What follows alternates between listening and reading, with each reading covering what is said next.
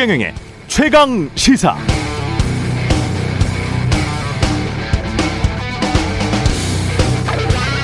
네, 이건 가정입니다. 가정. 만약 대통령의 장모가 22억 9천만 원의 요양급여를 건보공단에서 부정 수급한 혐의로 검찰에 징역 3년형을 구형받았습니다. 그런데 대통령과 최근 4시간가량 만찬 회동을 한 여당의 한 국회의원이 대통령이 이런 말을 했다고 전해 온 겁니다. 사업을 하는 장모가 피해를 당한 적은 있어도 남한테 10원 한 장 피해 준 적이 없다. 그랬다면 언론사 기자들은 제일 먼저 누구에게 무엇을 물어볼까요? 당연히 대통령에게 이런 말을 한 것이 사실이냐? 장모의 혐의가 사실이면 국민 건보료를 착복한 셈이 되는데 10원 한 장 피해 준 적이 없다는 게 말이 되느냐? 재판 중인 본인 친인척 관련 사건에 영향을 미치려는 의도가 있는 게 아니냐? 상식적으로 최소한 이런 것들을 직접 물어봤을 것 같습니다. 그러나 정작 이 발언을 했다고 알려진 윤석열 전 총장에게 이런 질문을 직접 하는 언론사는 거의 없는 것 같고요. 여전히 윤 전 총장 측근이 뭐라고 오늘은 말했다. 윤 전 총장이 오늘은 어디를 방문했다. 이런 기사들만 주로 나오고 있습니다.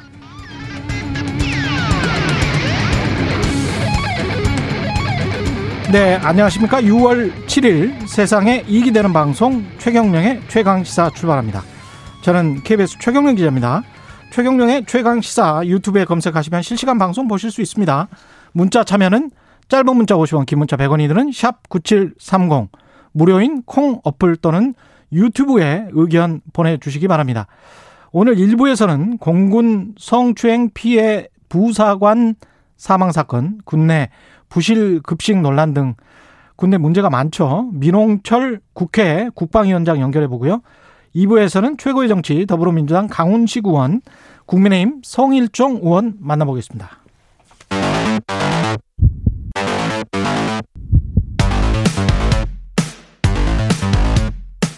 오늘 아침 가장 뜨거운 뉴스 뉴스 언박싱 네, 뉴스 언박싱 시작합니다. 민동기 기자, 김민아 시사평론가 나오셨습니다. 안녕하십니까? 안녕하십니까? 아, 공군 A 중사는 확실히 부실 수사를 한 것 같고 부실 수사를 넘어서 이건 뭐라고 해야 되나요? 총체적 난국이죠. 이 뭐 무슨 짓을 한 건지 모르겠어요. 일단 사건 그동안에. 신고 6일 후인 지난 3월 9일에요. 예, 피해자 이 국선 변호사가 선임이 되거든요. 예, 근데 5월 14일에 다른 다른 국선 변호사로 교체가 됩니다. 왜 교체가 됐느냐? 예. 그 국선 변호사가 해외 신혼여행을 다녀와서 보름 동안 자가 격리를 해야 했다. 이런 이유 때문이라고 하는데요. 그러니까 사건 신고가 3월 9일이었어요? 그렇죠. 예. 3월 9일 날에 그래서 사건 국- 신고 6일 후니까 예, 사건 신고는 6일 전에 6일 그러니까 전에 3월 3일 날 사건 신고가 접수가 됐다는 거고요. 예. 3월 9일에 국선 변호사가 선임이 됐다는 겁니다. 그러면 5월 14일에 또 다른 국선 변호사가 선임될 때까지 한 두 달 이상이네요. 두달 이상 동안 첫 번째 국선 변호사와는 피해자가 전화와 문자 메시지로만 일곱 차례 대화를 했다라고 하고요. 두 달 동안. 네. 그리고 두 번째 국선 변호사와는 두 차례만 연락을 했다고 합니다. 그러니까 피해자와 국선 변호사의 직접 면담은 첫 번째, 두 번째 변호사 다 포함해서 단 한 차례도 이루어지지 않았다는 그런 직접 얘기입니다. 국선 변호사 만나지도 않았어요? 만난 만나질 않았습니다. 그래서 유족 측이 사망 이후에 민간인 변호사를 선임을 했거든요. 예. 그래서 국선 변호사들이 원래 그 면담 같은 거 하면은 자료 같은 걸 만들잖아요. 그렇죠. 근데 이 국선 변호사들이 만들어 놓은 자료 같은 게 아무것도 없었다라고 주장을 했고요. 예. 그래서 국선 변호사를 직무유기 등의 혐의로 고소할 계획이라고 합니다. 아니 이 국선 변호사 제도를 둔 게 이렇게 어떤 뭐랄까요 가난하고 그리고 피해를 잘 구제받지 못하는 그런 형사 사건의 피해자들을 어떻게든 구제해 보기 위해서 국가에서 돈을 주는 거 아닙니까? 그렇습니다. 그러면 일을 제대로 해야 되는 거 아닌가요? 근데 이게 이 국선 변호인 뭐 제도의 문제도 물론 뭐 있을 수 있겠지만 네. 여기서 핵심이 이 국선 변호사들도 다 이제 어, 군 소속인 거거든요, 지금. 다 군 소속이죠. 공군 중이고, 뭐 예. 이렇고, 그 다음에 이 국선 변호인 뿐만 아니라 공군 군사경찰이라든지 군검찰 이런 데서도 사실 계속해서 조사를 제대로 하지 않고, 어, 저 거의 뭐 그냥 이제 내버려 두고, 그리고 이 내버려 두는 이 군 이제 수사기관들이 이걸 내버려 두는 상황 속에서 다른 이제, 어, 군의 다른 요인들도 사실 이 피해자를 계속해서 어, 회유하고 어, 이 사건을 은폐하려고 하는 듯한 그런 움직임만 보이고 이 전출 갔는데 거기서도 이제 뭐 계속해서 이런 것들에 대해서 해결해주지 않고 이런 상황들만 계속 이어졌기 때문에 이 피해자 입장에서는 내가 이런 피해를 당한 거에 대해서 조직에 호소하고 여러 가지로 얘기를 했지만 거기에 대해서 뭔가 해결을 하나도 해주지 않고 그리고 해결해 주지 않는 상황을 넘어서서 이 사건을 덮으려고만 하니 해결할 수 있는 방법이 없다라는 절망감에 빠지게 될 수밖에 없는 그런 조건들이 지금 있었던 거죠. 그러니까 피의자 편에 적극적으로 서야 될 변호사마저도 공군 소속이라는 거 아니에요? 그렇죠. 공군이나 군 소속입니다. 국- 국방부 소속이거나 네. 뭐 이렇게 되면은 변호사가 위에 눈치를 본다는 이, 이야기가 되잖아요. 더더군다나 그 공군 같은 경우에는요, 이 성비위 같- 이 사건 같은 경우에는 초임 법무관을 국선 변호사로 관행적으로 선임을 해왔다라고 합니다. 음. 초임 그 법무관을 서- 국선 변호사 선임을 했다는 것 자체가 예. 군의 어떤 그런 구조를 감안을 했을 때 그렇죠. 이게 지금 제대로 지금 예, 상명하복의 구조. 그렇습니다. 예. 예. 그런 구조적인 문제도 분명히 있는데요. 어찌 됐든 사안 자체도 굉장히 심각하지만 음. 일단 직속 상관이 피해자에게 2차 가해를 했다는 것도 문제고요. 예. 군사 경찰과 군 검찰이 제대로 수사를 안 했다는 것도 더 큰 문제인 것 같습니다. 기본적으로 약간 좀 독립돼서 하는 것 같은 그런 다른 나라들도 미국 영화 뭐 어퓨 굿맨이라고 있었지 않습니까? 예. 아 그래 그거 그런 영화들 보- 봐도 아주 뭐 힘들잖아요. 근데 그런 움직임이 예. 없었던 건 아닙니다. 예. 국방부가 지난해 군사법원법 개정안을 국회에 제출을 했거든요. 그러니까 고등군사법원을 폐지하고 음. 아예 그 군사재판 항소심을 서울 고등법원으로 이관하는 그런 내용입니다. 예. 근데 지금 아직 이게 지금 제대로 처리가 안 된 것 같고요. 음. 근데 국가인권위원회가 또 2015년에 연욕 보고서를 냈는데 이걸 보면은 어찌됐든 군 검찰을 국방부 직속 독립부대로 두고 있는 한 이게 권력 기관화될 수밖에 없다. 예. 그래서 이런 부분들에 대한 어떤 총체적인 어떤 개선점을 또 지적을 하기도 했거든요. 음. 그러니까 전혀 지금 군 조직과 이런 군 내 수사 내지는 이제 군 검찰단 포함해서 그렇죠. 이런 제도가 이런 사건을 뭔가 이렇게 해결할 수 있는 그런 구조가 전혀 아니라는 거고요. 그런 점에서 지금 언론이 문제다라고 지적하는 것들을 보면은 지금 말씀하신 게 이제 군 수사기관이나 군사법원이 제 식구 감싸기식 수사를 하거나 그리고 그런 것들이 이제 어 좀 사법적인 어떤 절차에 들어가더라도 손방망이 판결해서 사실상 없던 문제 만든다. 이거 아니겠습니까? 그런데 이런 구조를 더해서 이제 더 악화시키는 게 결국은 이제 이런 것들을 왜 은폐하려고 하고 왜 이렇게 봐주려고 하느냐.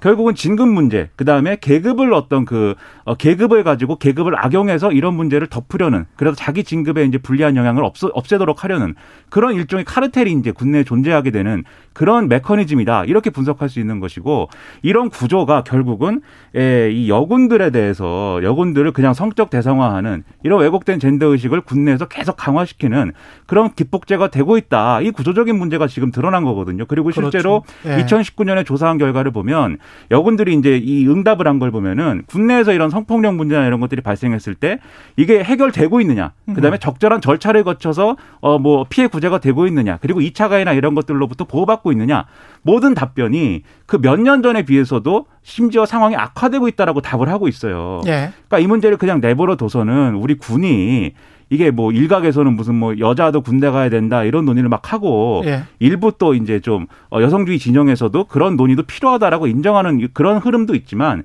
이런 문제가 해결이 안 된 상태에서 그런 논의를 하자고 하는 그런 게 가능하겠습니까? 이거 심각한 문제입니다. 이거야말로. 이 젠더 문제도 젠더 문제지만 이런 피해가 남자든 여자든 어떤 상명하복의 그렇죠. 구조에서 계속 이런 식으로 발 발생을 하면서 은폐하려고 했던 역사가 있잖아요. 사실은 네. 군이.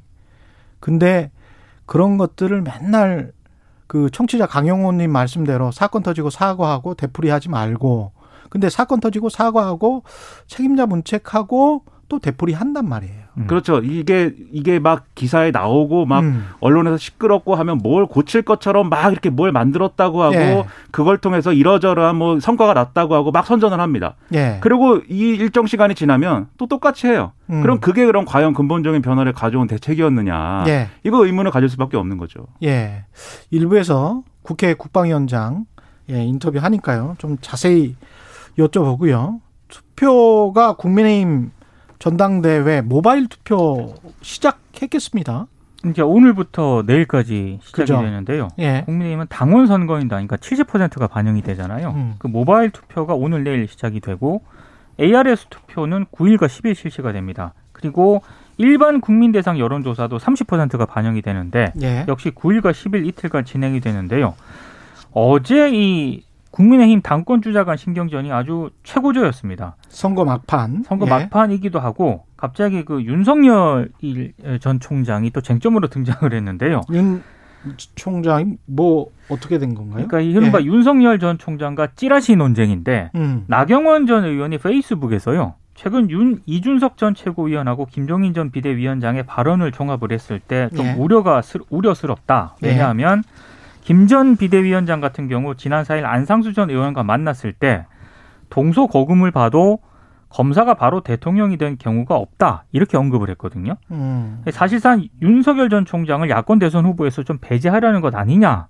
이런 이제 의혹을 나경원 전 후보가 나- 전 의원이 제기를 한 겁니다. 그러니까 예. 세 가지를 엮고 있는 거죠. 첫 번째는 예. 김종인 상황론입니다. 이게 이준석 후보가 대표가 됐을 경우에는 김종인 전 비대위원장이라든지 이런 사람들이 상황 역할을 할 것이다. 이종인 뒤에 김종인 있다. 이준석 뒤에 김종인 있다. 네네. 그렇죠. 예. 그 여기 하나 더 엮는 게 결국 음. 윤석열 배제론이라는 게 결과적으로 뭘 강화하는 거냐면 이준석 후보 뒤에는 유승민 전 의원이 있다. 그래서 음. 윤석열이라는 대권 주자에 대해서는 근본적으로 부정적일 수밖에 없다. 그래서 이제 이게 유승민 계다, 이 유승민 예. 배우론 이걸 예. 이제 같이 엮고 있는 것이고 세 번째는 여기에 더해서 유승민이든 김종인이든 우리 식구가 아니다라는 게 있어요. 좌파이거나 음. 또는 이제 배신자이다. 이 구도가 이 당원들 극단적인 성향의 당원들 일부에 있기 때문에 음. 이걸 자극하는 어떤 소재로 지금 활용하고 있다 이렇게 볼 수가 있는 아 거죠. 이준석이든 김종인이든 우리 보수 정통은 아니다. 이런 또 성- 정확히는 유승민이든 김종인이든 아, 이준석은 유승민이든- 모르겠 모르겠을 수 아. 있겠지만 유승민이든 김종인이든 우리의 이제 어떤 가까운 사람들이 결국은 아니지 않느냐 이걸 강화하고 있는 거죠. 그리고 어제 또 강화한다. 이준석 전 최고위원이 예. MBN하고 인터뷰를 했거든요. 예. 예. 거기서 결정적으로 기폭제가 되는 발언을 합니다. 예. 왜냐하면 윤석열 전 총장 장모 문제를 언급을 합니다. 아, 장모가 누구에게 10원 한 장 피해 준 적이 없다고 이제 그 얘기를 했다고 알려지지 않았습니까? 예. 검사의 전문적인 식견으로 저런 판단을 했다면 그 결과까지 책임을 져야 할 것이다. 공사 음. 구분에 대해 정치인의 자질 문제로 지적될 수 있다. 이렇게 얘기를 했거든요. 예. 그러니까 이제 이런저런 발언들을 봤을 때 음. 아, 김종인 전 위원장하고 이준석 전 최고위원이 윤석열 전 총장을 배제시키려고 하는 것 같다. 이제 이런 의혹이 막 계속 제기가 된 거죠. 근데 아. 이제 이준석 후보의 이 말은 사실 맞는 말이죠. 이게 장모 의혹 뭐 이런 거에 대해서 그동안에 예, 예. 검찰주의자다 뭐 이런 음. 평가를 받아온 윤석열 총장 입장에서는 음. 그럼 검찰 수사를 엄중히 해봐라. 예. 그리고 그 재판 결과에 대해서는 그 결과를 따르겠다. 음. 그리고 거기에 예를 들면 내가 뭐 이렇게 음. 부적절한 이런 한 게 있으면 음. 내가 책임지겠다. 그런데 그런 일은 없다. 이렇게 본인이 직접 해명하는 게 맞는데 예. 심지어 정진석 의원과의 통화를 통해서 음. 이 자신의 장모의 입장을 일방적으로 전달한 것들이 지금 언론에 나오고 있고 그 언론에 대해서 지금 전혀 대응을 하고 있지 않기 때문에 예. 당연히 이 당권은 이 당- 전당대에 출마한 당권주자 입장에서는 이런 우려를 할 수 있는 겁니다. 근데 이거를 음. 이제 결국은 전당대 과정, 선거 과정에서 이제 한 얘기이기 때문에 예. 선거 쟁점화도 되고 있는 거죠. 그러니까 정치 공학적으로 보면은 윤석열 전 총장에게 아픈 발언을 하고 국민의힘한테 좀 안 좋은 발언을 한 거는 맞지만 네. 국민의힘 입장에서 봤을 때는 어, 그 전에 그 자강론이라는 게 있었잖아요. 네. 그래서 자체적인 후보가 없는 것이 뚜렷한 후보가 없는 것이 이때 좀 약간 드러나네요. 예. 그렇죠. 그리고 그런 약점이 약간 좀 드러나요. 그게 자강론을 예. 주장하는 분들의 이제 주장인 건데 예. 윤석열 전 총장에 대해서 너무 지금 대권 가, 대권까지 가는 과정에 의존하고 있는데 음. 만에 하나 윤석열 전 총장이 첫째 정치를 하지 않거나 둘째 그렇죠. 심각한 어떤 문제 때문에 낙마하게 되면 그 다음에 예. 어떻게 할 것이냐 우리 카드가 있어야 될 거 아니냐 음. 이게 이제 이 자강론자들이 하는 이제 그렇죠. 내놓는 논리거든요. 예. 그 연장선에서 이제 논쟁을 하고 있는 거죠. 예. 국민의힘도 생각이 많을 것 같습니다. G7 재무부 장관 회의였나요? 글로벌 최저 법인세 이거는 제가 오프닝으로도 한두 번 한 번 정도 경고를 한 것 같습니다만은 법인세가 15% 선으로 이제 합의가 됐고 이게 아마 10월 11월 그 최종적으로 국가 정상들이 만나서 또 합의를 해야 될 거예요. 예. 정상회에서 얘기를 해야 G7 돼요. 예. 정상회의에서 얘기를 해야 되고 그리고 음. 일곱 개 나라만 사실 이걸 합의해서 뭐 모든 문제가 안 해결되는. 거 아니니까 G20 해야 그렇죠. 되고 또 OECD 해야 되고 뭐. 그렇죠. 이게 그렇습니다. 계속해서 논쟁이 이어질 건데 예. 두 가지죠. 첫째는 이제 법인세와 관련돼서 음. 이제 하한을 15%로 정한 것은 음. 이게 글로벌 IT 기업 등등이 이제 법인세가 적은 데다가 이제 가서 거기에 본사를 두고 세금을 사실상 이제 탈루해온 거 아니냐. 이걸 이제 좀 없애보자라는 것이고 탈루 행위 맞죠. 뭐. 그렇죠. 그리고 두 번째로는 법인세 네. 인하 경쟁을 갖고기 하는 것이 음. 더 이상 trickle down이 이제 효과가 없는 상황에서는 그렇죠. 예. 그런 것들이 유효하지 않다. 음. 더 이상 법인세 인하 경쟁 하지 말자. 그리고 음. 그게 바이든 행정부가 지금 주도하고 있는 상황이기 때문에 예. 이런 합의가 가능했다. 이렇게 평가를 하고 구글, 있습니다. 애플, 페이스북, 아마존 다 음. 매출 발생국에서 세금을 내라. 예. 뭐 이런 얘기 아니겠습니까? 이익 발생국에서 세금을 내라는 건데 그렇죠. 근데 이게 무형 재산, 무형 자산, 무형 소득과 관련된 것이라 서 제가 보기에는 이 글로벌 법인세를 도입하잖아요. 네. 그러면 호황을 누릴 업종들이 있습니다. 엄청나게. 어딥니까? 변호사들, 국제 변호사들 엄청나게 호황 누릴 겁니다, 아마. 왜냐하면 무형자산, 무형소득에 관한 지적재산권에 관한 이익이 어디서 나는지에 관해서 분명히 다툴 거예요. 가만히 있지 않을 겁니다. 그럼 또 지금도 예, 지금도 글로벌 대기업들이 나오고 정, 있습니다. 절대 가만히 있지 않아요. 그럼 이거는. 또 대형 법무법인들의 호황 시기가 오는 겁니까? 그렇죠. 대형 아. 법무법인들 아주 좋아하고 있습니다. 지금 바이든 행정부에. 지금이라도 어떻게 로스쿨을 가야 되나요? 어떻게 해야 되나요? 지금은 네. 늦었습니다. 늦었죠. 예. 네. 하여간 어떻게 전개가 될지 흥미진진하고 이게 전체 우리 일자리와 관련돼 있거든요. 그렇죠. 사실은. 그렇죠. 예, 예. 그래서 각국의 큰 나라들 우리나라까지 포함되고 특히 이제 우리나라는 삼성전자 같은 하드웨어 업체도 들어가느냐 마느냐. 음. 그렇습니다. 예, 그런 문제가 있기 때문에 그렇죠. 그렇죠. 유심히 관찰해봐야 될 것 같습니다. 예. 뉴스 언박싱 민동기 기자 김민아 시사평론가였습니다. 고맙습니다. 고맙습니다. 고맙습니다. KBS 일라디오 최경영의 최강 시사 듣고 계신 지금 시각은 7시 37분입니다. 오늘 아침 안개가 곳곳에 짙게 껴 있습니다. 특히 강가나 호수, 골짜기 등 물가 주변으로 안개가 짙기 때문에 이 점 염두에 두시고 이동하실 때 주의하시기 바랍니다. 한편 서해 5도 지역은 비가 내렸다 그쳤다를 반복하고 있는데 아침까지는 비가 좀 더 내리겠고 경기 북부 지역과 강원 영서 북부 지역도 빗방울이 예상됩니다. 중부 지방은 종일 구름량이 많겠고요. 반면 남부 지방은 대체로 맑은 가운데 낮 기온이 부쩍 오르겠습니다. 대구 33도, 광주 32도의 상당히 높은 기온 예상되고 서울과 부산의 낮 최고기는 26도가 예상됩니다. 지금 서울 기온은 20.6도, 습도는 75%입니다. 지금까지 날씨 정보 윤지수입니다. 다음은 이 시각 교통 상황 알아보겠습니다. KBS 교통정보센터의 정현정 씨입니다. 네, 월요일 출근길인데요. 현재 경부고속도로는 서울 방향으로 북대구 부근 1차로에서는 승용차 추돌 사고가 나서 처리하고 있습니다. 부근이 혼잡하고요. 기흥에서 수원까지 이어서 밀립니다. 판교 분기점에서 반포까지는 평소보다 2배 이상 막히고 있는데요. 12km 이상 차량들 꼼짝 못하고 서 있습니다. 반대 부산 쪽인데요. 한남에서 서초까지와 죽전에서 수원, 더 가서는 동탄 분기점에서 오산까지 천천히 갑니다. 경인고속도로는 서울 쪽으로 부천에서 신월까지 막히고요. 신월 부근 1차로에서는 화물차가 고장나서 처리하고 있으니까요. 조심하시기 바랍니다. KBS 교통정보센터에서 정현정이었습니다. 오늘 하루 이슈의 중심. 당신의 아침을 책임지는 직격 인터뷰. 여러분은 지금 KBS 일라디오 최경영의 최강 시사와 함께하고 계십니다. 네, 공군 부사관 성추행 사만 사건에 대한 군 검찰 수사에 속도를 내고 있긴 합니다만은 정치권을 중심으로 철저한 진상 규명과 엄중한 처벌을 촉구하는 목소리 높습니다. 국회 국방위원장이시죠. 더불어민주당 민홍철 의원 연결돼 있습니다. 안녕하세요. 예, 안녕하십니까. 민홍철입니다. 예. 공군 여 부사관의 성추행 사건 그리고 그 스스로 이제 목숨을 끊었습니다. 의원님은 네. 군 장성 출신이시기도 하고 군 법무관으로 군에 투신을 하셨기 때문에 네. 예, 육군 준장으로 예편을 하셨고 이 상황에 관해서 어떻게 보십니까?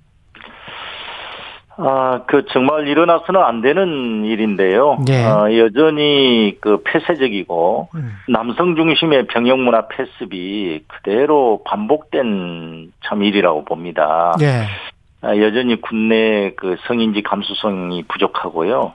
피해자 보호에 소홀했고 특히 이제 가해자에 대한 수사 착수도 늦었고 여러 가지 분리 조치도 제대로 되지 않은 총체적인 부실이었다. 그리고 그 사건의 촉소나 미온적 처리도 분명히 있었다. 그리고 2차 피해도 어, 가해됐고요. 그래서 예. 여러 가지 어, 측면에서 이게 아주 그 패습의 종합판이다. 저는 그렇게 봅니다. 이게 빨리 그 제도적인 어떤 제도, 제도적이고 구조적인 문제를 이거 바꾸지 않으면은 또다시 이런 일이 반복될 수 있는 우려가 있다. 크게 우려를 하고 있습니다. 네. 이게 뭐 제도도 그렇고 군대 내에 그런 뭐 허술한 제도가 그런 문화를 더 뭐랄까요? 계속 그렇게 엄폐 은폐시키고 그리고 그런 문화가 그 독보소처럼 계속 자라게 만들었겠죠. 어, 그렇죠. 그, 예. 그 사이에도 여러 번 국내 사건, 사고 발생할 때마다 아, 그런 것을 이제 발본색원 하겠다라고 했음에도 불구하고 그렇지 못한 게 참 아쉽죠. 예. 이게 공군 같은 경우는 그 국방부도 포함해서 사건을 그냥 대충 뭉개려고 했던 것 같습니다. 에, 그러니까 이제 사건 발생에서부터 조사 이런 이르기까지 예.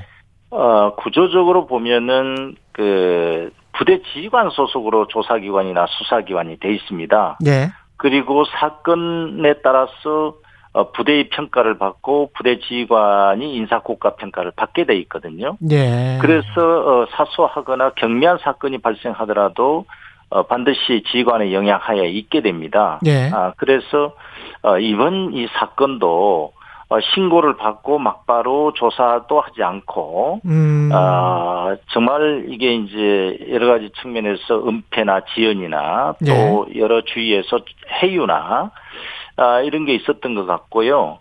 그 다음에 특히 이제 수사기관도 그렇고 검찰기관도 부대 지휘관 소속이거든요. 예. 예, 그러다 보니까 아, 송치된 이후에도 그 가해자를 아, 제대로 조사도 하지 않았고요. 음. 그리고 더군다나 아쉬운 것은 아, 피해자를 위해서 선임된 국선 변호인도 제대로 그 피해자를 위해서 활동하지도 않았고요. 예. 여러 가지 총체적인 어떤 그 부실 수사고 미온적 처리고 어, 그런 문제가 나타났다 이렇게 봅니다. 그러면 지금 의원님 말씀하신 것 중에 해답이 있는 것 같기도 한데요.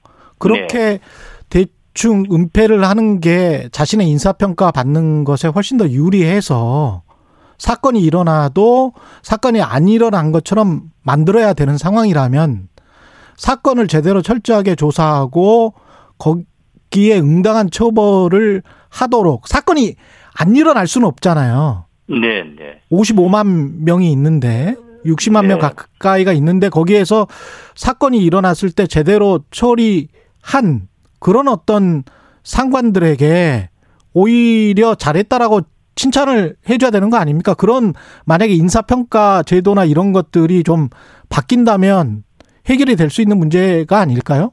어, 그렇습니다. 그래서 이제 인사 고가 평가의 그 부대 성패가 예. 아, 반영이 되기 때문에 어, 그 부대 자체에서 일어나는 어떤 사건 사고를 은폐하려는 속성이 발생할 수밖에 없거든요. 예.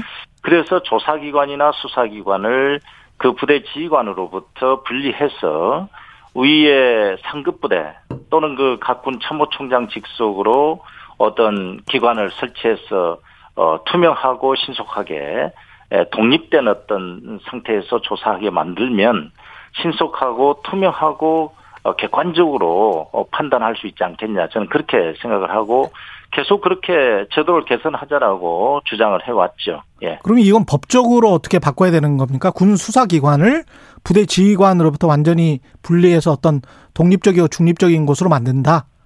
네. 그래서 일단은 군사법원법 소관 사항이거든요. 예. 그 자체가. 그래서 이제 군사법원법 자체를, 어, 그 개선을 해서, 어, 그런 제도적인 설계를 해줘야 됩니다. 예. 지난 20대 국회에도 어, 제가 알기로는 그 군사법법 개정안이 어, 제출됐음에도 불구하고 어, 여야 합의가 불발되는 바람에 폐기된 바가 있습니다. 그래서 예. 이번에 21대 국회에서도 이미 어, 정부안이나 여러 의원님들 안이 제출된 상황에 있거든요. 그래서 이거를 진지하게 논의해서 어, 이제는 이거를 제도적으로 좀 고쳐야 될 에, 때가 됐다. 저는 음. 그렇게 생각을 합니다. 제도 얘기는 나중에 조금 더 해보도록 하고요. 이 사건 같은 네. 경우는 당장 어떻게 해야 될까요? 그래서 철저하게 처음부터 재수사를 해야 되고요. 예. 어, 지관을, 지고화를 막론하고 이 사건을 신고한 피해 신고를 받은 이후부터 어, 다시 재수사를 하고 그 어, 과정에서 가해자는 물론 어, 회유나 종용이 있었다면 그 2차 피해 를 가한 사람들까지 아, 전체를 다 철저히 조사를 해야 된다. 그리고 특히 이제 조사 기관까지도 어, 그 부대 소속의 아, 군사 경찰이나 아, 그 소속 부대에 있는 아, 송치를 받은 이후에 아, 즉각 수사를 하지 않았던 검, 군 검찰까지도 한번 들여다봐야 된다 그렇게 예. 생각합니다. 이성용 공군 참모총장의 사의는 청와대가 즉각 수용하기로 했습니다만 야권에서는 국방부 장관까지 물러나야 된다 이런 입장인 것 같은데요. 어떻게 보세요? 어, 물론 이제 군에는 지휘 개통에 따라서 어, 보고되는 사건이 있고 보고되지 않는 정결 과정에 따라서 처리하는 사건이 있습니다. 그런데 이 건에 관해서 어떤 보고 과정이 거쳤는지 면밀하게 살펴본 후에 아, 그런 문제를 판단하지 현재로서 바로 뭐 그런 어떤 판단을 내리기는 어렵다고 봅니다. 그래서 이 사건에 대한 전면적인 아, 재조사와 관계자들에 대한 아, 조사를 한 후에 예. 책임을 어느 선까지 또 어떻게 보고를 받았는지에 따라서 판단될 문제다. 현재로서는 시기상조라고 봅니다. 예. 야권에서 이야기하고 있는 민관 합동 수사단이나 특검 같은 경우는 어떻게 생각하세요? 현재는 지금 현재 국방부 검찰단과 조사본부가 합동으로 지금 이제 수사본부를 꾸려서 음. 어 전면적으로 수사를 하고 있기 때문에 예. 그리고 또 국회가 아, 열리기로 지금 어, 계획이 돼 있습니다. 그래서 그러한 과정을 전반적으로 보고 어 그래도 여러 가지 어떤 미흡한 점이 있다든지 그러면 그때 가서 검토할 문제지 현재로서는 지금 어, 군에서 전면적으로 재조사를 하고 있기 때문에 거기에 집중해야 된다고 봅니다. 근데 그게 그렇게 해도 군대 내에서 수사일 텐데 지금 이제까지 한 행태를 보면 한 3개월 동안 이 사건 수사가 거의 안 됐었던 거 아닙니까? 네, 네, 네. 그러면 당연히 이게 민간에서 개입을 해야 될 것 같다는 그런 생각도 들거든요. 네, 그래서 다만 다만 이제 어, 유가족 측이나 피해자 쪽에서 어떤 그 수사 과정에서의 투명성이나 참여를 어, 요청을 할 때는 당연히 그 참여할 수 있도록 열어줘야 된다고 보고요. 예. 아마 그렇게 하고 있는 걸로 알고 있고요. 어, 그 다음에 이제 에, 수사심의위원회도 민간 전문가들로 같이 이렇게 구성이 된 걸로 알고 있습니다만은 예. 현재로서는 그 정도로 하고 어, 그 다음에 이제 전면 재수사가 미흡한 경우에 만약에 있다면 어, 그때 가서도 어, 한번 고려를 해봐야 된다. 저는 그리고 현재로서는 합동 수사에 에, 매진해야 된다고 봅니다. 이게 뭐 철저한 조사 수사뿐만 아니라 이번 일을 계기로 병역 문화가 달라지도록 하라고 문재인 대통령이 지시했는데 병역 문화가 달라질 수 있는 방법이 뭐가 있을까요? 어, 그동안에 우리 군도 많은 노력을 해왔습니다만은 예. 여전히 이제 그, 어, 전통적으로 내려오는 어떤 군대 문화를 완전히 떨쳐내지 못하고 있거든요. 예. 현재 신세대 장병들이 입대를 하고 있고, 어, 여러 가지 가치나 행동 양식이나 조직 문화에 대한 이해 이런 게 많이 바뀌었음에도 불구하고 여전히 그렇지 못한 측면이 있습니다. 그래서 음. 그 부분에 대해서는 어, 전면적으로 우리가 환골탈퇴할 수 있도록 어, 좀 심각하게 고민을 해야 되지 않을까 그렇게 생각을 합니다. 그 한교 의원 같은 경우는 그 군 형법을 개정해야 된다. 군 사법 네. 체계하고는 관련이 없다. 그래 네. 그래서 이게 민호님이랑은 약간 좀 차이가 있는 것 같거든요. 어, 현재도 군 형법에는 예. 에, 성폭력이나 강제추행에 대해서는 민간 일반 형법보다는 매우 강하게 지금 규정돼 있습니다. 예. 에, 군인과 군인 사이에 대한 범죄에 대해서는 예. 어, 그리고 어, 또 이거는 군인들에 대한 것은 신분적 재판권이 이제 에, 작용을 하고 있거든요. 그래서 예. 이제 군 음, 아, 군사법원에서 이제 수사와 재판을 하도록 돼 있는데 음. 에, 다만 이제 은폐 어떤 범죄를 은폐하거나 아, 또 강제적으로 종용하거나 해유하거나 이런 부분에 대해서는 조금 더 보강할 필요가 있다라고 생각을 합니다. 그래서 근본적으로 저도 동의를 합니다만은 예. 그러나 아, 형벌을 강화하는 문제와 병행해서 근본적인 구조적인 이 처리 과정에서의 어떤 음, 개선도 해야 된다. 그래서 군사법 제도도 개선해야 된다라고 저는 주장을 하는 것입니다. 성폭력 지침 비공개 이것도 이제 문제인데 이거는 개선이 아- 안 될까요? 어, 사실 현재 지금 비공개돼 있다고 하는데 예. 에, 이렇게 알 수 있으면 당연히 알 수 있도록은 돼 있다고 합니다. 저도 이제 그 내용은 제가 자세히는 보지는 못했습니다만은 어, 필요하면은 개선을 해야 되겠지요. 예, 여러 가지 이제 교육을 한다든지 예.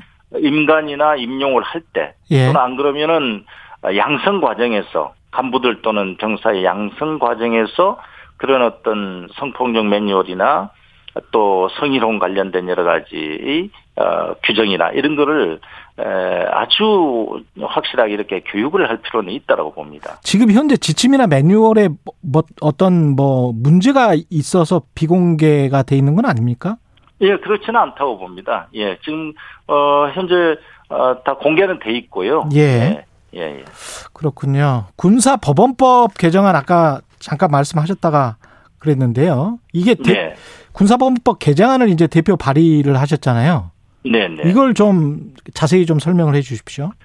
어, 사실 군사법원에서 지금까지는 여러 가지 이제 비판이 많았습니다. 네. 국내에 이제 재판기관이나 수사기관이 있다 보니까, 아, 사건에 대한 손방망이 처벌이라든지, 은폐, 은폐를 한다든지, 아, 지휘관이 과도하게 개입해서, 어, 일반 사회 재판보다도 아주 형평성을, 어, 그, 저해하는 방식으로 처리가 되어 왔다. 이런 어떤 비판을 많이 받아왔습니다. 네. 그래서, 어, 그동안, 어, 여러 차례 에, 군사법, 군사법원 제도를 어, 바꾸고 일반 민간 사법 체계로 일부를 넘겨야 된다. 이런 주장이 있어 왔습니다. 그래서, 어, 지난 20대 국회에서도, 아, 군사법 제도 개선을 위해서 정부안도 제출돼 있었고요.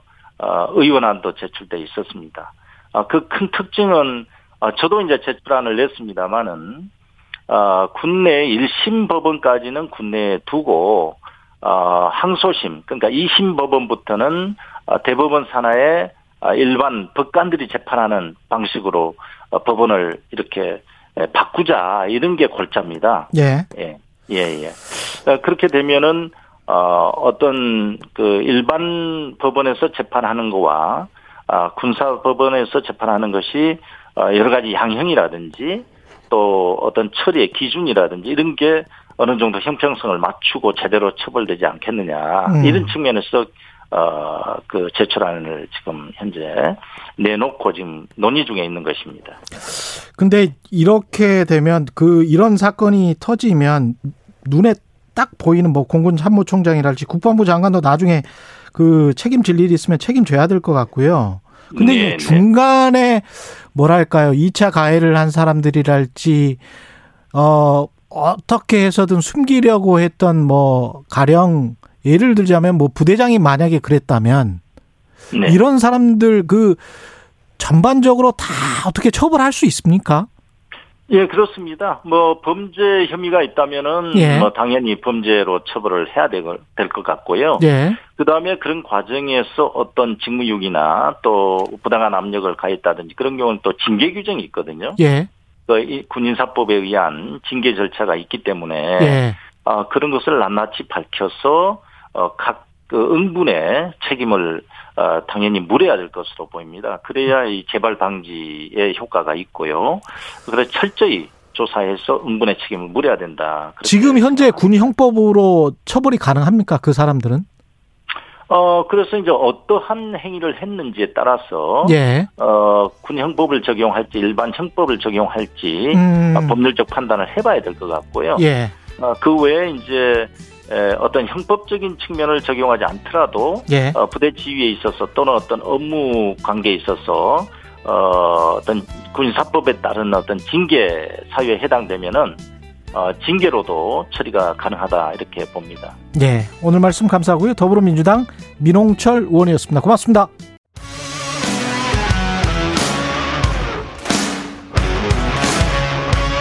오늘 하루 이슈의 중심 최경영의 최강 시사.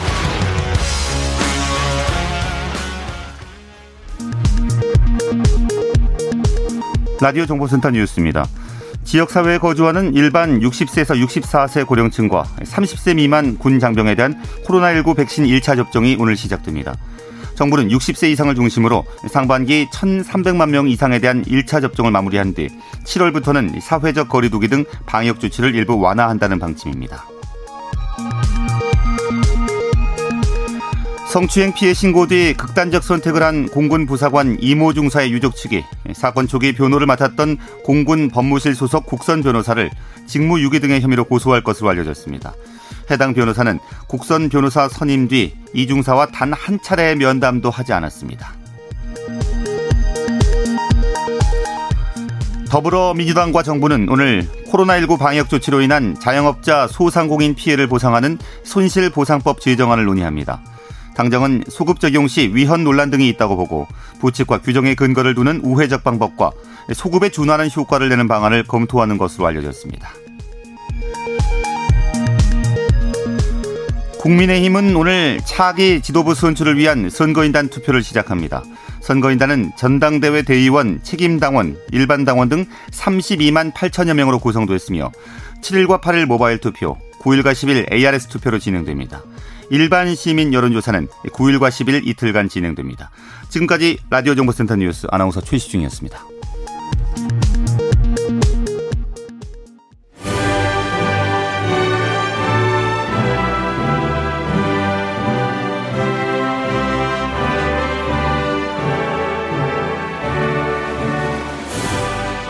네. 최고의 정치, 전국의 가장 뜨거운 현안을 여야 의원 두 분과 이야기 나눠보는 시간이죠. 오늘도 더불어민주당 강훈식 의원 나와 계십니다. 안녕하세요. 네, 안녕하세요. 예, 국민의힘 송일정 의원 나와 계십니다. 네, 안녕하십니까. 예, 최경령의 최강 시사 유튜브에 검색하시면 실시간 방송 보실 수 있고요. 스마트폰 콩으로 보내시면 무료입니다. 문자 참여는 짧은 문자 50원, 긴 문자 100원이 드는 샵 9730. 무료인 콩 어플 또는 유튜브에 의견 보내주시고요. 민홍철 국회 국방위원장 방금 전에 인터뷰를 했고 문재인 대통령도 직접 사과 입장 밝혔고요. 빈소 조문도 했고 그랬습니다마는 국민들이 이게 자주 이, 런 일이 터지는 것 같아요. 그리고 막 은폐하고 그 다음에 대충 넘어간 다음에 상급자들 처벌받고 나면 또 발생하고 또 발생하고 이러는데 이건 좀 구조적으로 뭔가를 고쳐야 될 것 같아요.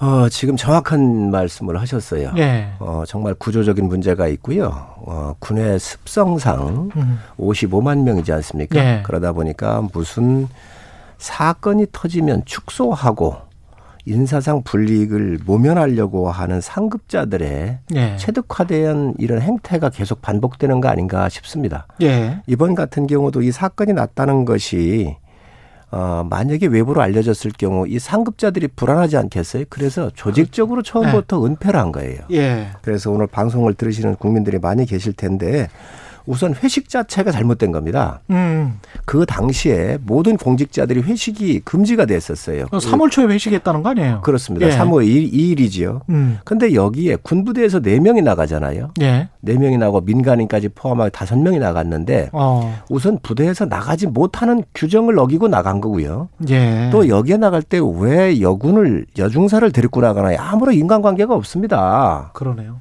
그렇지 않습니까? 그러네요. 이 예. 술자리를 정말 개인의 유흥자리로 생각한 거예요. 이러한 음. 생각부터가 아주 잘못돼서 엄벌을 쳐야 되고요. 두 번째 이 사건이 나서 사- 이제 와서 신고를 하고 이렇게 했단 말이죠. 그러면 네. 격리를 해야 돼요. 예. 격리를. 격리를 누구 해야 되느냐? 피해자가 아니라 가해자를 격리를 해야 되는데 피해자를 휴가를 보냈어요. 그렇습니다. 그리고 2주 후에 이 사람을 다른 부대로 이제 가해자를 격리를 했는데 굉장히 문제가 있는 거예요. 누가 누구 중심입니까? 피해자 보호 중심 아니에요. 그렇습니다. 그리고 예. 가해자를 다른 부대로 보내든가 격리를 시키지 않았다는 것도 있을 수 없는 일이 벌어졌고요. 또 네. 조사 과정이 있습니다. 조사 과정에서 너무 심각한 문제가 있었어요. 음. 이 조사 과정에서 이, 이 가- 피해자가 자기 상사들한테 여러 번 얘기를 했거든요. 예. 근데 이게 안 들어주는 거예요. 그러니까 피해자가 어머니 아버지하고 상의가 어려우니까 예. 고모하고 함께 상의를 하다가 고모가 화가 나가지고 아. 통화하던 준이한테 상사한테 예. 전화를 뺏어가지고 바꿔가지고 얘기를 한 거예요. 이 일을 어떻게 처리할 거냐. 음. 그러면서 굉장히 항의를 하니까 그때서야 이 노준이가 이 사태의 심각성을 알고 우에 보고하고 조치가 이루어지기 시작했다는 것이지요. 있을 수 없는 일이 벌어졌고요. 또 이게 이제 전투를 갔잖아요. 음. 20전투 비행단에서 15전투 비행단으로 갔는데 갔었을 때 이미 15전투 비행단에서는 어떤 일이 벌어졌느냐. 예. 여기에서 더더욱 큰 일이 일어났습니다. 인권 보호는 생각도 아니야 하고 음. 이게 저 자기들끼리 정보를 주고받고 수근수근을 하면서 그렇죠. 이게 부대장이 나와가지고 저, 저 관례에 없던 보고를 받지를 않나 다 배척하기 시작을 한 거예요. 그래서 도저히 적응할 수가 없구나 하고 이 피해자가 다시 부, 어, 근무하던 20전투 비행단으로 가서 음. 이제 생을 마감하게 됐는데 처, 시작에서부터 끝까지 어느 누구 하나 군 시스템이 이 여군 중사를 보호하려고 하는 사람 한 사람 없었다. 그리고 또이 사건에 화나네요. 대해서 네. 이 사건에 대해서 정말로 국가는 뭐 했는지 군은 뭐 했는지 정말 국민들이 분노하지 않을 수 없습니다. 이 문제에 대해서 뭐 여야가 크게 다른 인식을 갖고 있는 건 아닌 것 같고요. 예. 어, 오히려 이렇게 위계 질서 또 폐쇄적인 문화 이런 것들이 구조적으로 이제 있는 게 군대인데 음. 이게 인권의 사각지대를 만든 거 아닌가 이런 생각이 듭니다. 그리고 예. 보통 우리가 인권 이야기하면 가장 낮은 자리에 인권이 보장돼야지만 사회 구성원 전반이 이제 좀 살아난다고 보면 이번 사건의 엄단에 대해서는 여야가 이견이 없을 거라고 보여지고요. 오히려 이럴 때마다 이제 말씀이 늘 소 잃고 외양간 고치는 식으로 이때는 이렇게 뜨겁게 붙었다가 예. 며칠 지나고 나면 또 또 다시 구조적인 문제는 그냥 남겨두고 사실은 모 언론에서 인터뷰 여성 간부들 예. 여성 간부들을 몇 분을 인터뷰를 했는데 음. 다 경험했다는 거예요. 세 분 정도 인터뷰가 나오는데 성추행, 예. 성비위에 대한 경험을 경험하지 않는 여군은 없다.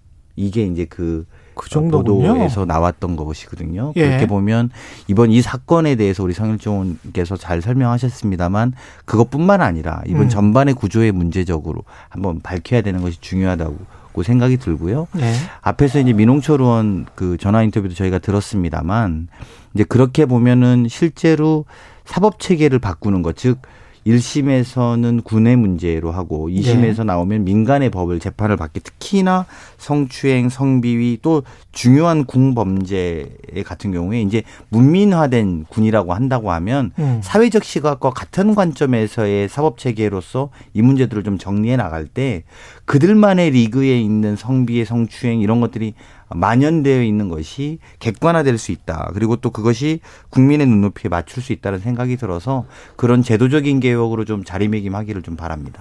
음. 제도적인 개혁을 하기 전에 우리의 제도에 문제가 없나부터 우리가 좀 되돌아봐야 될 것 같아요. 하나가 예. 빠졌는데 음. 어, 이 피해자가 이 신고가 이루어지고 그러니까 국선 변호사를 붙여줬단 말이죠. 예, 예. 해줬단 말이죠. 예. 국선 변호사가 31살짜리 남성이에요. 예. 31살짜리 남성이 뭐를 알겠습니까? 음. 이 법무관실에는 여성의 이 저 국선 변호인도 있어요. 여성이 피해를 당했으면 여성을 해드려야지 음. 어떻게 남성을 해드리나요? 그리고 이 국선 변호사도 국회에서 심각하게 문제가 될 텐데 예. 문제가 너무 심각합니다. 무슨 얘기냐? 3월 2일 날 사고가 났잖아요. 예. 이 여군 하사가 세상을 뜰 중사가 세상을 뜰 때까지 만나질 않았습니다. 직접 면담이 없었더라고요. 전화를 두 번인가 세 번밖에 안 했다는 거거든요. 음. 그래서 제가 군 저 공군한테 보고 받을 때 물어봤어요. 음. 그러면 여군 중사가 세상을 뜨고 난 이후에 예. 몇 번이나 전화를 시도했는지 음. 일부러 안 받았는지 이런 거 조사했나 물어봤더니 그런 조사가 하나도 안 돼 있어요. 이게 있을 수 없는 방치한 거죠 한마디로. 예. 정말로 있을 수 없는 일이 벌어졌고 변호인이 보호를 해줘야 됩니다. 그럼요. 그런데 변호인이 보호조차도 안 했어요. 전화도 음. 전화 두 번 하고 두 달 동안 뭐 한 거예요? 도대체 이 국가의 시스템이 말이죠. 군의 시스템이 이 상상할 상상을 할 수 없을 정도로 이, 이 망가져 있거나 음. 아니면 이런 이 예민한 사건에 대해서 관심조차 없다는 거예요. 음. 그리고 아버지께서 아마 피고 피해자의 아버님께서 전화를 하셨던 모양이지요. 예. 이렇게 해달라 그러니까 국선 변호인께서 변호인이 그런 군에서 그런 일이 있을 수 있다 이렇게 대답을 했다는 거예요. 이거는 아버지의 말씀을 들은 이야기이기 군에서 그런 일이 있을 수 있다. 예 이제 이제 이게 참 있을 수 없는 일이 벌어진 거죠. 이게 그래서 정확하게 워딩은 살다 보면 있을 수 있는 일이다. 이런 식으로 표현해서 그래서 자아내고 정말로 이번 사건을 저희가 이렇게 겪고 보면서 이런 일이 아마 다반사로 그동안 군에서 있었을 거로 생각을 해요, 저도. 예. 그래서 이번 기회에 이런 것들을 완전히 쇄신하고 음. 발생을 하지 않도록 또 발생을 하면 군이 어떻게 이것을 대처하고 이 인권의 사각지대에 놓여지지 않도록 해야 되는지에 대해서 정말 자성을 하고 다시 한번 새로운 계기로 삼아야 한다고 생각을 합니다. 예. 다음 이슈로 넘어가기 전에 청취자분들 의견 좀 들려드리겠습니다. 청취자 2825님, 팔이 안으로 굽는다고 국선 변호사도 설마 하면서 가볍게 내몬 것 아닌가.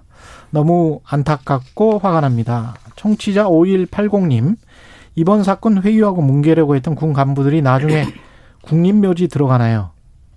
야, 이것도 아주 중요한 문제제기네요. 예. 이것도 좀 살펴보셔야 될 것 같습니다. 예. 네. 예. 네. 이런, 이런 처벌을 받고 어떤 군인 연금을 받는달지. 그렇지 않습니까? 예. 또 이제 군, 어, 뭐 어떤 국가에 봉사했다고 해서 국립묘지에 안장이 된달지 이런 것들도 나중에 국회에서 좀 살펴보시면 좋을 것 같습니다. 예. 국민의힘 같은 경우는 오늘 그 당원 투표 가 시작이 됐잖아요. 모바일 투표가. 어떻게 전망하세요? 그 전이랑 판세가 비슷하신 비슷하게 아, 보십니까? 전망하기 어려우시죠. 예, 지금 약간 좀 바, 바, 바뀐 것 같. 조금의 변화는 있습니까? 어떻습니까? 아직도 이준석 돌풍이 계속 불고 있는 겁니까? 어떻게 보십니까? 아, 참, 지금 현재 투표가 진행 중이기 때문에 뭐라고 뭐라고 얘기하기 말씀하시기 굉장히 좀 어렵습니다. 꼭 그러나.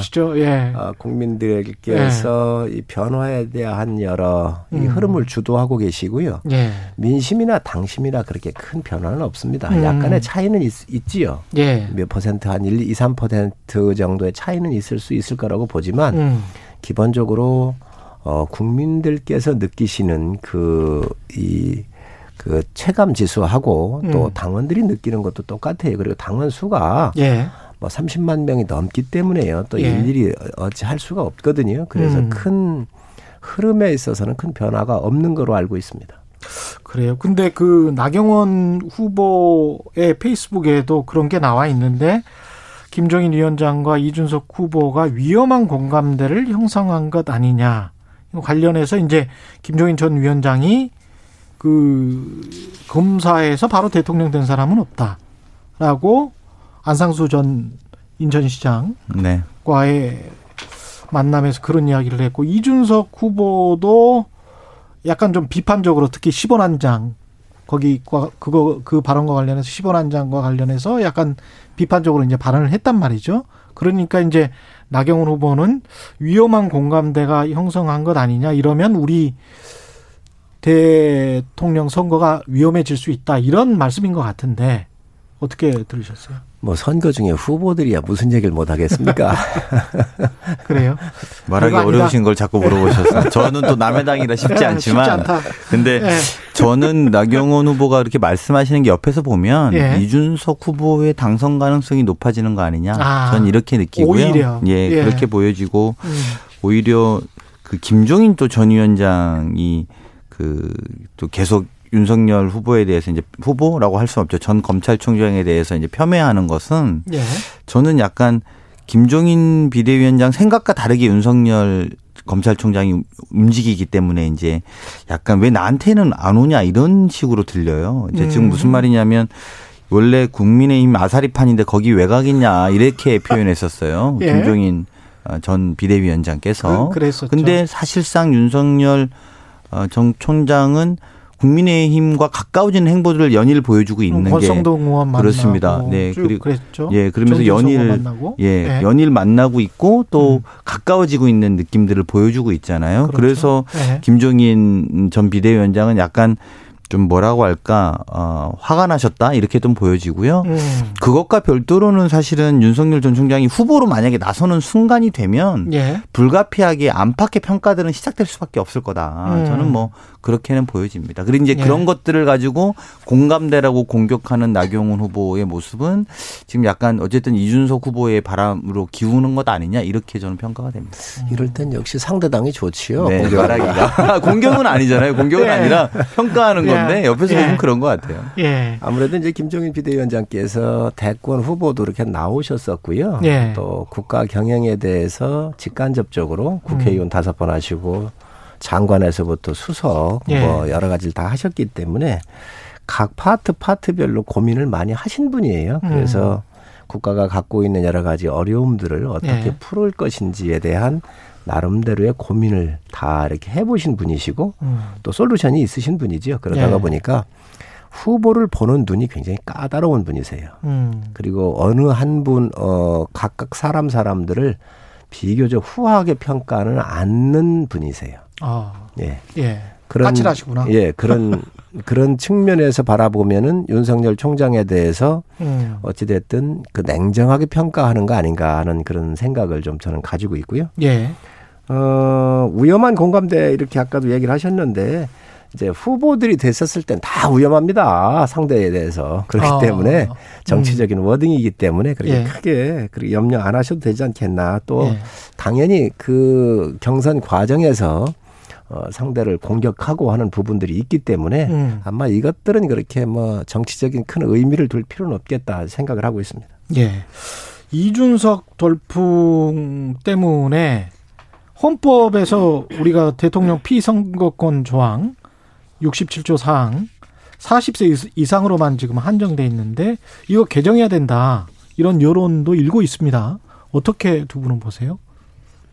40세 저는 뭐, 이상은? 저는 뭐 충분히 논의해 볼 만한 일이라고 네. 생각을 합니다. 왜 그러냐면 서구 같은 데 보면 음, 뭐 30대 수상들 다 나오고 하지 않습니까? 국가 지도자가. 그렇죠. 그리고 네. 10대부터 정치 학교를 만들어서 음. 수업을 하고 당원으로 참여를 하고 이렇게 해서 뭐 십수만 명씩 이렇게 당원 10대 당원들을 모아서 음, 훈련을 하면서 국가 경영에 대한 또 세계 이 안목에 대해 변화에 대한 안목 이런 예. 것들을 늘 토론을 통해서 또 공부도 하면서 또 현장에 체득하면서 국가 지도자군들을 육성을 하고 있기 때문에 예. 우리가 이러한 부족한 부분들을 저희가 보강을 해야 해, 해야 될 생각을 해야지 음, 어, 이, 저, 새로운 이 산업 시대가 빠르고 진화하는 이런 시대에 우리가 굳이 40세까지 할 필요가 있겠나. 그래서 다음에 헌법을 개정할 때는 예. 이런 대통령 그 피선거권에 대한 것들은 긍정적으로 저는 검토해야 한다고 생각을 합니다. 근데 이건 네. 뭐 이견이 그렇죠. 별로 없는 이견이? 별로 없죠. 네, 네. 예. 그 윤석열 전 총장과 관련해서는 요새 뭐 지지율은 비슷한 거는 같습니다만은 그 시범 발언 이후에 이제 그 현충원 참배 여러 가지 이 조금 조금씩 메시지는 나오고 있는데 그 이게 6월 11일 당 대표가 끝나고 나면 어떻게 될 거라고 전망을 하십니까? 바로 일각에서 이야기하는 것처럼 바로 7월쯤에는 뭐 참여를 한달지 입당을 한달지 뭐 이렇게 가는 겁니까? 어떻게 보세요? 이 부분은? 근간에 움직이는 이 스텝을 보면 좀 빨라 보이지요. 예. 예, 그리고 정치적인 정확한 워딩을 내고 있고요. 이미 예. 정치는 시작했다고. 어, 뭐 이미 시작한 거지요. 예. 현충원에서 가는 이 메시지라든가 여러 가지 볼때 음. 간결하고 또 본인이 그동안 싸우면서 느꼈었던 것들에 대한 음. 이 정권에 대한 경고적 성격도 있고요. 예. 그래서 제가 볼 때는 이미 정치는 시작됐다. 단지 시기만 좀 조율을 할 텐데 예. 제가 느끼는 감으로는 그렇게 멀지 않았구나. 어, 언제일진 모르지만 음. 그렇게 전당대회가 끝나고 나면 음. 되게 7월로 예측을 하던데 7월에서 늦어도 8월까지는 의사결정을 해서 음. 어, 당에 들어오실 의향이 있는 거 아닌가라고 개인적으로 판단하고 있습니다. 근데 상징적인 것들로 보면은 광주, 현충원 다 이제 참배를 했단 말이죠. 그러면 어떻게 또 정치를 공식적으로 출범하고 시작할지, 바로 입당할지, 국민의힘에 뭐 이런 것들도 좀 고민일 거는 같아요. 아니 저는 이제 그런 네. 테크니컬한 고민도 고민이지만 뭐 사실은 이미 출마 선언한 것이기 때문에 예. 저는 사실상의 행보, 출마 대권 주자의 행보를 하고 있는 거잖아요. 그렇죠. 래서 사실 뭐 뭐. 출마 선언이나 또 어디를 가거나 이런 네. 테크니컬하게 이런 건 저는 중요하지 않다고 보고요. 음. 오히려 이번에 이제 현충원 참배하고 썼던 방명록에 썼던 조국을 위해 희생하신 분들이 분노하지 않는 나라를 만들겠습니다. 음. 이렇게 표현했어요. 그렇죠. 그러니까 만들겠습니다는 건 이미 주체로서의 본인이 이제 이야기를 한 거죠. 그러네요. 근데 저는 이제 이분이 이 글을 보면서 음. 검찰에 의해서 희생당한 분들이 분노하지 않는 나라를 먼저 만들어야 되는 거 아니냐. 아니 본인이 나라 그게 나라에 아. 의해서 희생당한 분들인데 즉 예. 바꿔 말하면 조국을 위해서 희생당하지 않는 또 나라를 위해서 희생하는 분들이 아니라 본인이 공직에 수십 년간 있으면서 희생시켰던 분들 또 검찰이 국민들을 어, 희생시켰던 국가 과거 뭐 권력에 의해서. 그렇습니다. 예. 멀리 보면 공안 사건부터 음. 또 가까이는 우리 검사 99만 원 불, 불기소 세트까지 예. 국민들을 분노하게 했던 사건들이 있지 않습니까? 음. 그래서 본인이 지금 정치 행보를 제 3자적 시각에서 할 때인가 아니면 조금 더 솔직하게 검찰의 수장으로서 또 검사로서 오래 살아왔던 분으로서 사과할 것 분노할 분, 어, 국민들을 분노시켰던 것에 대해서 먼저 짚고 나와야 되는 거 아닌가 생각이 좀 들고요. 음. 그것을 제외하고 또 그것을 선행하지 않고 정치 행보하는 것에 대해서는 뭐 그냥 이미 시작됐고 또 검증도 여야 할거 없이 이제 시작할 수밖에 없는 형편이다. 그래서 예. 뭐 7월이고 8월이고 나올 수밖에 없는 시점이라고 보기 때문에 저는 어 오히려 이런 과정들을 좀 구체적으로 짚는 것이 본인에게 필요하지 않나 생각이 좀 듭니다. 조국을 위해 희생하신 분들이 분노하지 않는 나라를 만들겠습니다. 이렇게 얘기를 했는데 예. 굉장히 서늘한 여권에서는 굉장히 서늘한 이런 메시지 아니었나. 그리고 음. 참 준비를 잘했다라고 생각을 합니다. 예. 강 의원님께서 뭐 검찰에 의해서 희생된 사람들부터 이렇게 사과를 해야 될 거 아니냐 이렇게 얘기를 하셨는데 이건 이미 문무일 검찰총장 때 다 한 거예요. 음. 검찰총장은 개인적으로 하는 게 아니잖아요. 국가에 의해서 임명받았던 사람들이 그, 그 옛날 공권 얘기에 잘못했던 것을 그 대표가 사과를 한 거지요. 그래서 네. 문무일 총장 때부터 이것은 이미 다 정리된 것이다? 그러면요 다 음. 정리가 됐고 다 사과를 한 건데 이거를 아마 개인적 측면으로 이렇게 뒤집어 씌우는 것은 좀 문제가 있다라고 생각을 합니다. 음. 그러면 조국과 관련된 것도 송영길 대표의 사과로 다 가름되는 겁니까? 진정성이 없는 거죠. 그거는 진정성이. 진정성이 없는 거죠. 왜 그러냐. 그게 법에 저촉이 어, 예. 되지 않았다 하더라도 예. 이렇게 얘기를 했어요. 예. 법에 법과 관련되지 않았다 하더라도 그런데 예. 아니 거기에 왜 그러면 법과 관련되지 않았으면 사과를 하지 않으면 되는 거 아니에요? 그러면서도 왜 사과를 합니까? 그래서 그거는 문제가 있는 것이고요.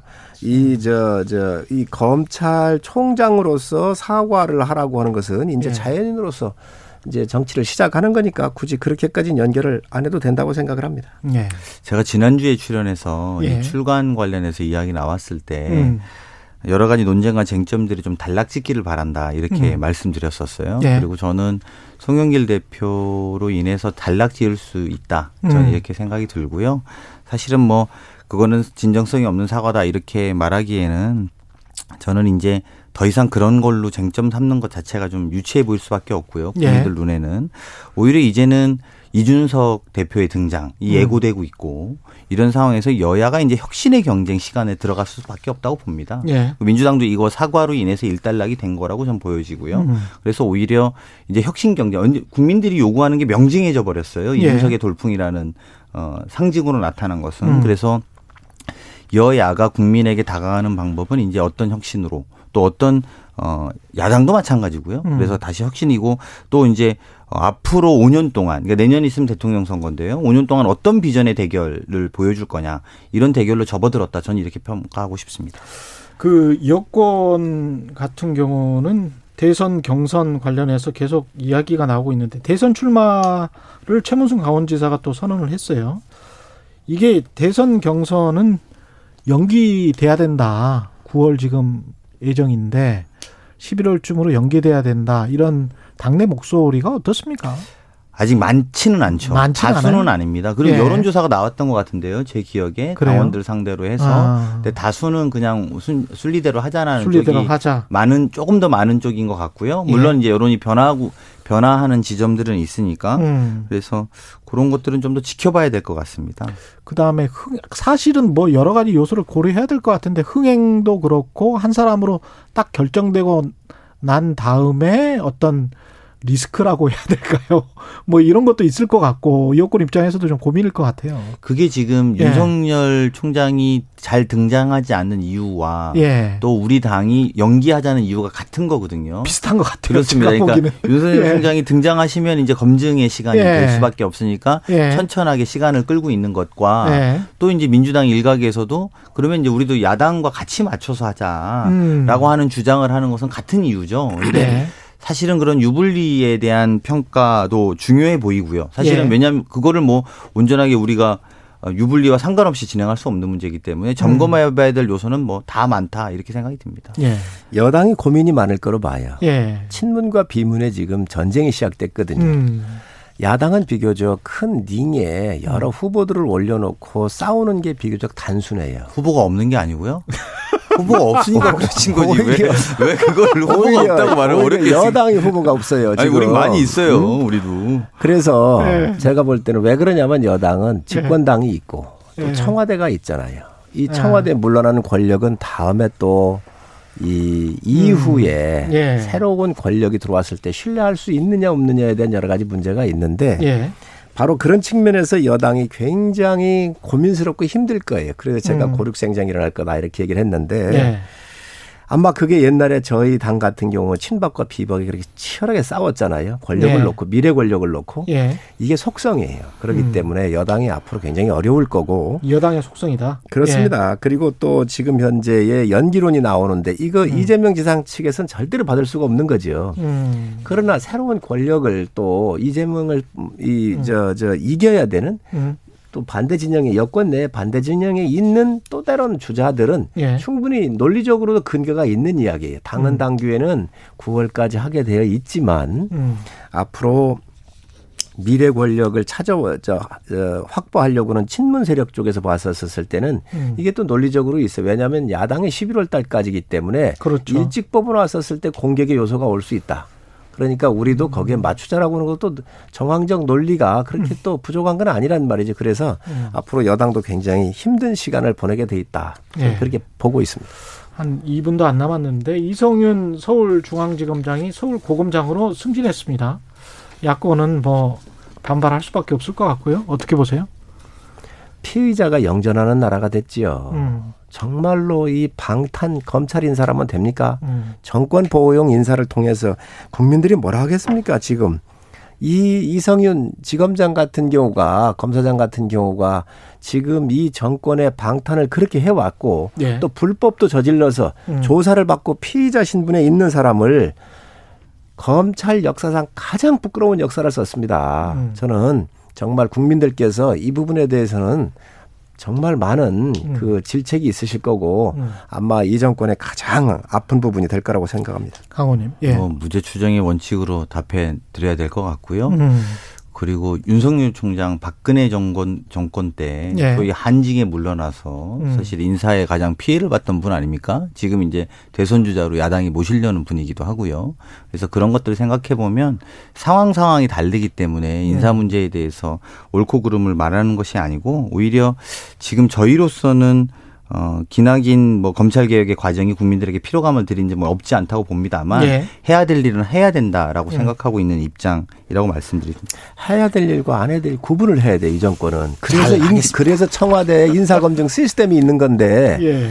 아니 이런 것들을 이렇게 국민의 저 음. 생각을 전혀 안 하고 자기 편 지금 현재 이저이 정권에 살아있는 권력 수사하지 못하는데 방탄으로 갖다 놓은 거 아닙니까? 그래서 저는 아닙니다, 심각한 아닙니다. 문제가 있다고 그건 뭐 생각합니다. 그렇게 말씀하기. 때문에 제가 아까 예. 그 윤석열 총장을 박근혜 정부 때 그렇게 물먹였다 이렇게 제가 말씀드린 다. 됐습니다. 두 분 말씀 감사하고요. 최고의 정치 국민의힘 성일정 의원 더불어민주당 강원식 의원이었습니다. 네, 고맙습니다.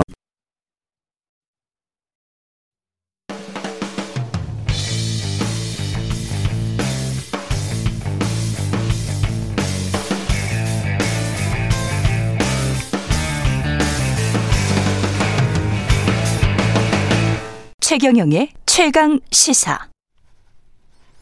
네, 12년간 장기 집권한 이스라엘 총리 베냐민 네타냐후 12년간 장기 집권했는데 실각이 현실화됐습니다. 이스라엘 전국에 미칠 파장도 굉장히 클 것 같고 중동 정세, 원유 수급, 미국 정치, 세계 정치까지 다 연결돼 있습니다. 이스라엘 현지 언론사인 KRM 뉴스의 명형주 대표 연결돼 있습니다. 안녕하세요. 예, 안녕하세요. 예. 이스라엘 최장기 집권 총리였는데 네 타냐후는 어떤 인물이었는지 간단하게 좀 먼저 설명해 주시죠. 네, 네. 이스라엘 내에서는 네타냐후 총리를 한마디로 정치의 마술사라고도 표현을 하는데요. 예. 1986년에 이스라엘의 유엔 대사로 정치에 처음 입문을 했고요. 예. 1996년에는 47세의 최연소 총리로 당선돼 3년간 총리직을 수행했고 이후 여러 장관직을 역임하다 2009년에 국무총리에 재당선되고 지금까지 12년 넘게 자리를 지키고 있습니다. 그 이렇게 퇴진 이야기가 나오는 실각이 현실화된 이유가 뭔가요? 어, 이 지금 현재 이스 어, 네타냐후 총리가 어, 민족주의 우파 리쿠드 당으로서 예. 뿐만 아니라 하마스와 이란에 대해서 강경 정책을 써왔고요. 예. 어, 당연히 이제 두 국가 체제도 반대하고 서한 지구라 불리는 유대와 사마리아 지역 유대인들이 정착하는 것을 찬성했는데요. 예. 지금 현재 이스라엘 이, 이 네타냐후 총리의 퇴진을 요구하는 이유는 이 그동안의 많은 정치적인 그런 상황들 안에서 이 2년 반 동안 4차 총선을 어, 치르게 됐는데요. 예. 이, 이 이스라엘의 2년 반 동안 4차 총선을 치르는데 선거는 100% 비례대표대로 국회의석 과반수를 차지한 정당이 정부를 꾸리게 돼 있는데 예. 어느 정당도 총 120석 중 과반수를 넘지를 못하고 있습니다. 예. 여러 정당이 함께 영립 정부를 구성하고 여당을 이뤄야 하는데 예. 네타냐후 총리가 지난 1, 2차 총선에서 연정 구성에 실패했고 음. 3차 총선 때 가까스로 연립 정부를 구성했지만 예산안을 통과시키지 못해 또 해산됐습니다. 예. 게다가 비리 재판까지 진행 중인 상황에서 정치인들의 신뢰와 여론을 잃기 시작하면서 퇴진 얘기가 나오기 시작했는데요. 예. 4차 총선에서 네타냐후가 또다시 총리가 연립정부 구성권을 처음 부여받았었지만 음. 또다시 실패했고 다음으로 구성권을 부여받은 라피드가 30 마감 35분 전에 간신히 정부를 꾸렸다고 발표하면서 아. 야후의 실각이 현실화되고 있습니다. 아, 그렇게 돼 있는 거군요. 그 정부 구성이 참 우리로서는 좀 다른 체제니까 잘 이해는 안 되는데 그렇게 해서 정부 구성을 한 사람이 이제 총리가 되는 겁니까? 그러면? 네, 맞습니다. 어, 그래서 이 이스라엘은 100% 비례 대표제로 그 어, 국회의석의 과반수를 차지한 정당이 정당 음. 꾸리게 돼 있고 예. 정당의 리더가 국무총리를 맡게 돼 있습니다. 그 동안의 그 네타냐후 장기 집권 기간 동안 이스라엘과 팔레스타인의 관계는 별로 그렇게 좋지 않았었던 것 같고 강경 우파 노선이니까 그 이스라엘과 미국의 관계는 어땠습니까?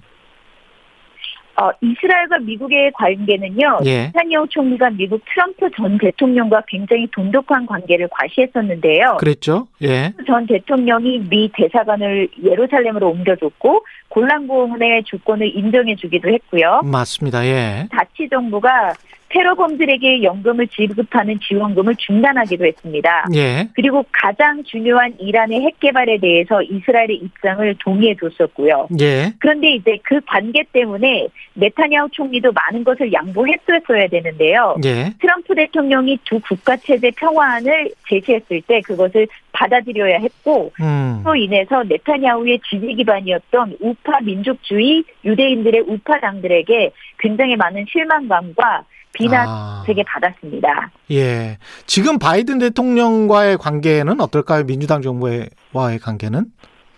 지금 현재 바이든과의 관계는 전 트럼프, 트럼프 전 대통령과의 관계만은 못하지만 예. 여전히 바이든 대통령의 이란 핵 협상을 제외하고는 나머지 팔레스타인과 가자에 대한 그 정책들은 거의 대부분 이어가고 있는 상황입니다. 대신에 팔레스타인에게 주던 지원금을 다시 재개하기는 했지만 예. 그 외에 모든 이스라엘을 국제사회에서 대변해 주는 것이나 그런 것들은 여전히 똑같이 이전 행정부와 같은 정책을 지금 가고 있습니다. 그러니까 미국은 여전히 이스라엘의 든든한 우군이고 앞으로 새 총리가 되더라도 그거는 변하지 않을 것이다.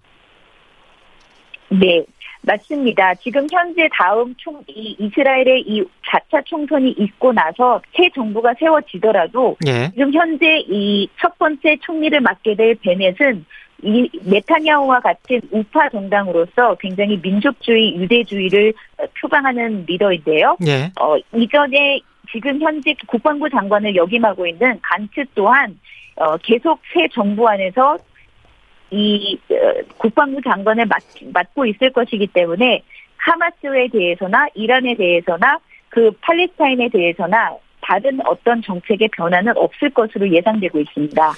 그 플레이어들만 다를 뿐, 선수들만 다를 뿐, 어떻게 보면 이념은 과거의 그 시오니즘이라고 해가지고 이스라엘 민족주의 있지 않습니까? 팔레스타인 땅을 본인들이 2000년 전에 잃은 땅을 다 되찾자는 건데 이게 큰 기본적인 인식이랄지 이런 거는 어떤 차이가 있나요? 정당 내에서?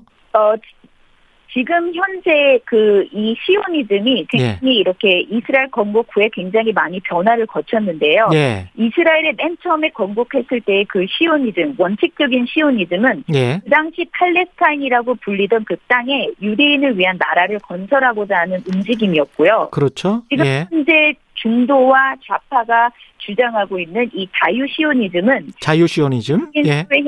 네, 자유시오, 자유시오니즘은 민주적인 사회를 형성해서 그 안에 아랍인들과 유대인들이 동등한 권리를 가지고 음. 한다라는 것을 주장하고 있습니다. 같이 산다는 거네요. 그러니까. 예. 네, 같이 어우러 살고 그 다음에 음. 이, 이 나라를 다스리는 원칙은 민주주의로 하자라는 것이고요. 민주주의로 하자. 정당들의 예. 네, 우파 정당들의 종교적 시오니즘은 어 종교적 시오니즘은 국가가 유대인과 유대교 정책성 아래, 정체성 아래서 민주적으로 운영되는 것을 추구합니다. 아. 이 방금 말씀드린 자유시오니즘과 굉장히 다, 어, 비슷한데 예. 우선순위가 다른 것이 음. 이 종교적 시오니즘은 유대교의 정체성을 가지고 유대교에 따른 어떤 국가 운영 법칙을 만들어서 움직이 민주적으로 움직인다라는 것과 예. 이 자유 시오니즘은 민주주의가 먼저이고 그리고 각 음. 다름을 인정해주는 그런 어프로치의 다름입니다. 여기에서 조금 더 조금 더 이렇게 복잡한 이스라엘의 사회를 또 이렇게 보게 되면 예. 아랍 사람들, 아랍 정당들은 음. 한 역사적으로 이스라엘이라는 나라 자체를 인정 인정하지. 않았던 예. 정당들이었는데요. 예. 네, 이번에 처음으로 이 라함당이 연립정부 구성에 같이 포함된 것은 역사상 처음 있는 일이고요. 음. 처음으로 처음으로 이스라엘이라는 정부 안에 구성원으로 네 명이 들어와서 같이 어, 이 정부를 꾸려나가겠다는 합의를 한 것입니다. 이스라엘 안에 그 나라 안에 이스라엘인과 아랍인의 비율이 어느 정도 되나요? 어, 이스라엘 안에 있는 이스라엘 아랍 이스라엘 시민은 20% 정도 20%. 920만 명. 예. 저- 이스라엘 시민 전체 920만 명 중에서 음. 200만 명 정도가 이 아랍 아랍 플러스 소수 민족이고요. 예. 그리고 이제 서한 지구와 가, 가자 지구는 음. 지구에 한 220만 명, 예. 지구에 한 450만 명이 이렇게 따로 있습니다. 그 이렇게 되면은 팔레스타인과의 어떤 긴장 관계가 좀 완화될까요? 어- 어떻게 보세요? 어, 현재 지금 방금 말씀드렸던 것처럼 예. 아주 작은 당들 그리고 어떤 안건 하나에도 음. 하지 못하는 정당들이 같이 모여 있 모여 있기 때문에 예. 어떠한 국정이나 어떠한 정책을 뭔가 통과시킬 것이라고는 굉장히 기대가 낮습니다. 아. 아마도 이 정부는 어 현재 있었던 현재가 가지고 있는 그 현재 정부가 가지고 있는 정책들이 계속적으로 이어져 갈 것이고요. 예. 어 아마도 팔레스타인이나 이란에 관련된 그 모든 정책도 어, 현 정권의 어, 정책을 계속 이어갈 것으로 지금 추측되고 있습니다. 왜냐하면 어, 좌파든 우파든 자신들이 원하는 정책을 내보냈을 때 이 정부 안에서 그것이 합의돼서 다음 단계로 넘어가지 못할 것을 알고 있기 때문에 예. 특정한 정책은 현재는 아무것도 어, 통과될 수 없을 거라고 지금 추측하고 있습니다. 바이든 정부 들어서 미국 이란의 핵 합의가 복원될 것 같은데 이스라엘 내에서 반발도 클 것 같습니다. 마지막으로 이 부분 좀 짚어주십시오. 아, 네, 말씀드린 것처럼 어, 분명히 바이든이 어, 바이든 대통령이 어, 이란 핵 협상을 다시 한번 재개하고 있는데 음. 지금 그것에 대해서 이란 이스라엘은 어떠한 어, 어, 바이든 대통령에게 굉장히 반대를 표방하고 표를 하고 있고요. 예. 지금 간츠 국방부 장관도 다- 아주 급하게 미국의 워싱턴에 가서 어, 대통령과 이 다른 국 공화당 어, 사람들을 만나고 오는데요.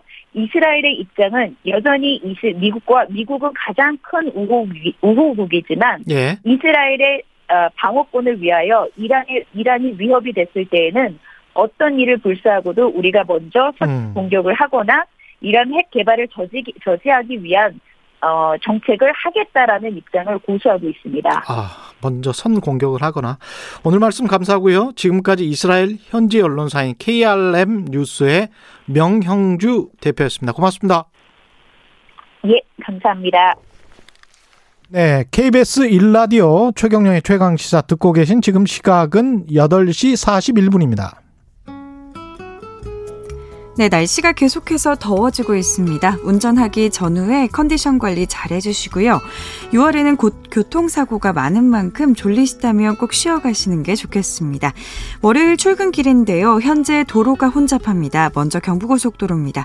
서울 방향으로 북대구 부근 1차로에서는 승용차 사고가 나서 처리하고 있습니다. 회덕분기점에서와 수원에서 이어서 밀리고요. 서울 요금소에서와 판교 진출로에서 더 가서는 금토분기점에서 반포 까지 천천히 갑니다. 반대 부산 쪽으로는 신탄진 부근 1차로에서는 장애물이 있으니까요. 조심하셔야겠고요. 서해안고속도로는 매송에서 8탄 분기점까지 11km가량 정체입니다. 영동고속도로는 강릉으로 가는 길이 혼잡한데요. 동군포에서 부곡까지와 신갈 분기점에서 막히고요. 마성터널에서 양지터널까지 천천히 갑니다. 사고 나지 않도록 안전운행 하시기 바랍니다. KBS 교통정보센터에서 정현정이었습니다.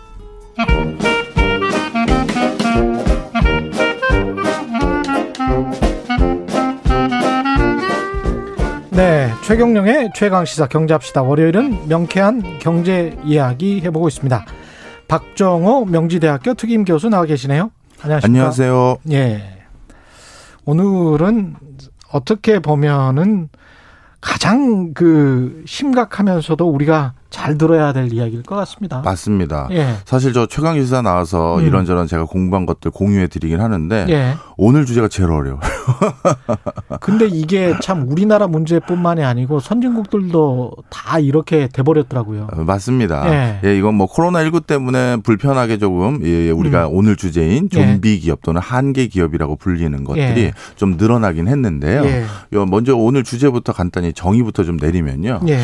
이 우리 사회에서 도 이제 좀비 기업이라고 하는 음. 기업들이 있는데요. 음. 어, 좀비 기업이라는 것은 흔히 말해서 자신의 정상적인 영업 활동을 수행하면서 예. 이자조차도 못 내는 기업들을 말합니다.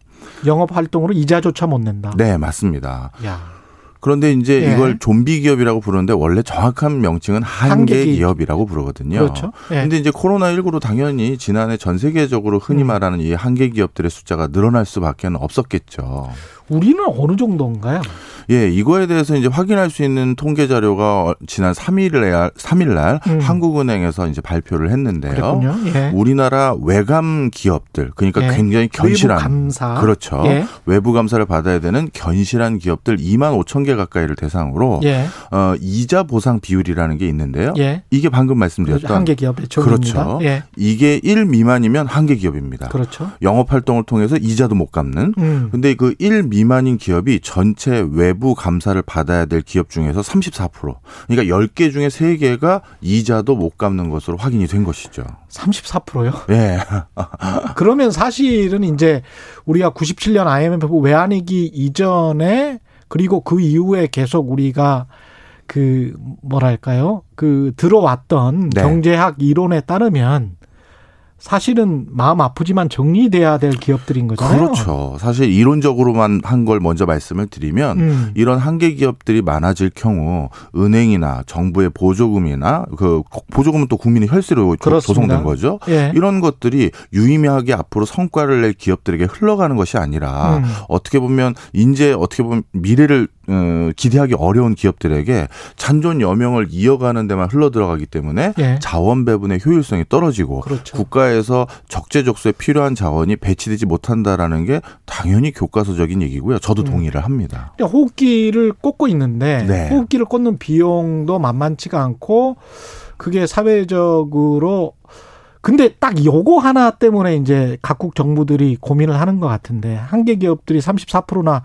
한국 같은 경우도 된다고 하면 일자리 때문에 맞습니다. 고용 안정 때문에 예. 만약에 다 정리를 한다면 그만큼의 일자리가 사라진다는 건데 그걸 어떻게 감당할 것이냐 이런 문제잖아요. 이게. 예, 맞습니다. 예. 바로 그런 이유 때문에 1990년대 초반, 80년대 후반부터 음. 일본이 이러한 한계 기업들이 대거 늘어났었을 때 예. 이거를 은행 자금을 또는 정부 자금을 통해서 계속 지속적으로 어, 생존할 수 있는 기회를 줬었어요. 예. 그랬더니만 일본 겨, 겨- 어, 일본 경제가 경화된다라고 부르는데요. 예. 너무 유연하지 못하고 경- 딱딱해진다. 그렇죠. 예. 그러 다 보니까 신규 기업은 아예 진출도 못하고 아, 신규 기업을 지- 진출 못하는 것도 크네요. 그렇죠. 예. 그리고 기존 기업들이 어 불필요하게 한계 기업들이 원자재를 사용하거나 무언가를 사용하다 보니까 음. 좀더 원자재나 이런 것들을 싸게 수급받는 것도 차질을 빚게 되고 그래서 그렇죠. 경제 전반의 활력이 떨어졌던 적들이 분명히 있습니다. 음. 그래서 이번에도 그러한 우려들이 또 일어나는 게 아닌가, 일본의 전철을 밟는 게 아닌가라는 우려가 있긴 합니다.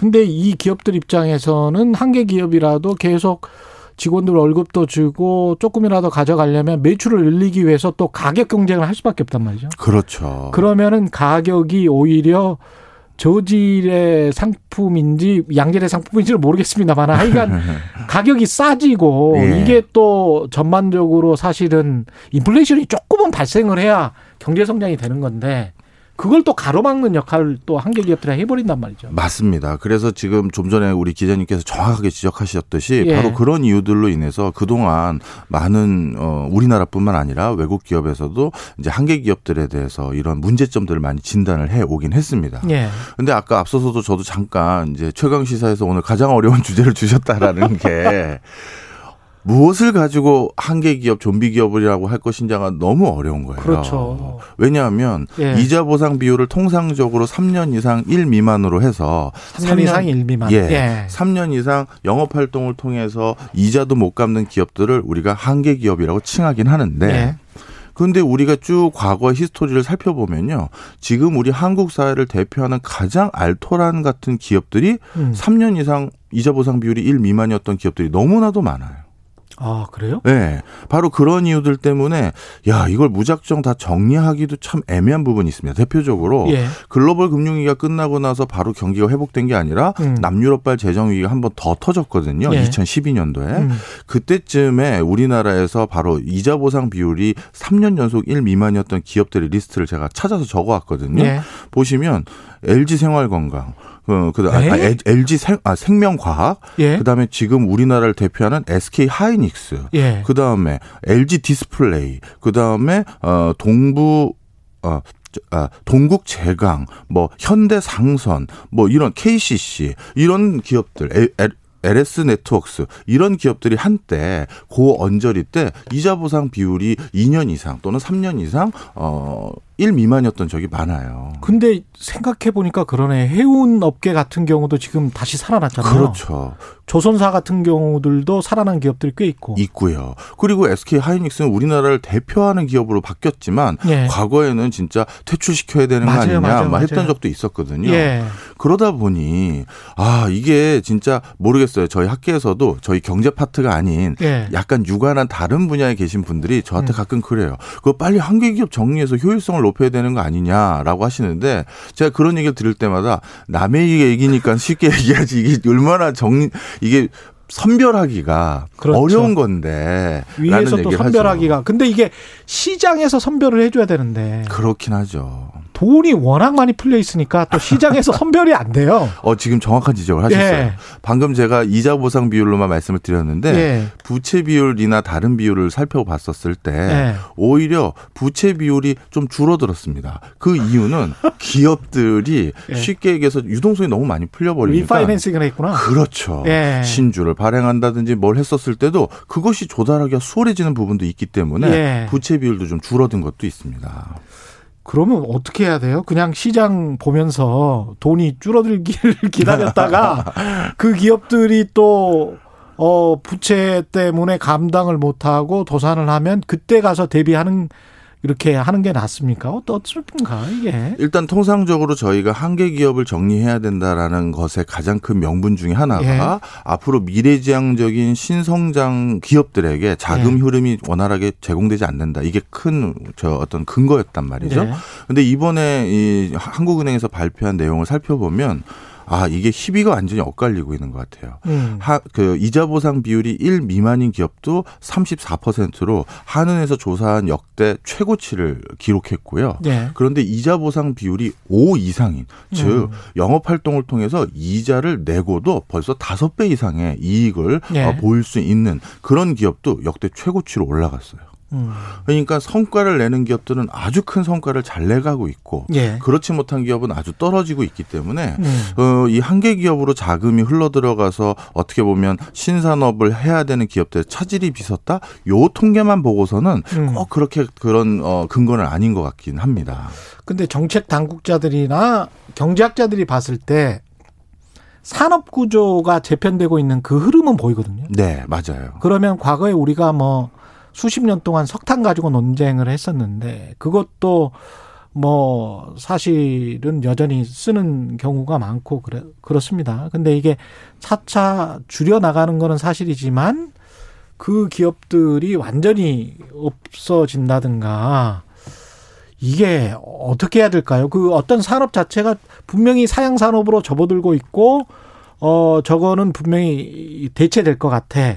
그리고 이쪽 분야를 더 키워야 돼. 아까 말씀하신 것처럼 벤처기업들 그 분야에 벤처기업을 더 키워야 돼. 그러려면 이 산업은 조금 좀 정리가 돼야 돼. 그러면 국가는 어떻게 정책을 펴야 됩니까? 예, 분명 말씀하신 것처럼 부- 어 이제 어 이런 과도기에서 변혁기에서 산업 구조가 재편되고 있어요. 예. 전통적인 어 내연기관 자동차의 벤더들은 분명히 줄어들어야 될 겁니다. 그렇죠. 전기 자동차로 바뀌고요. 예. 그리고 화석 연료를 기반으로 한 에너지 수급 체계가 음. 친환경으로 바뀌고 있고요.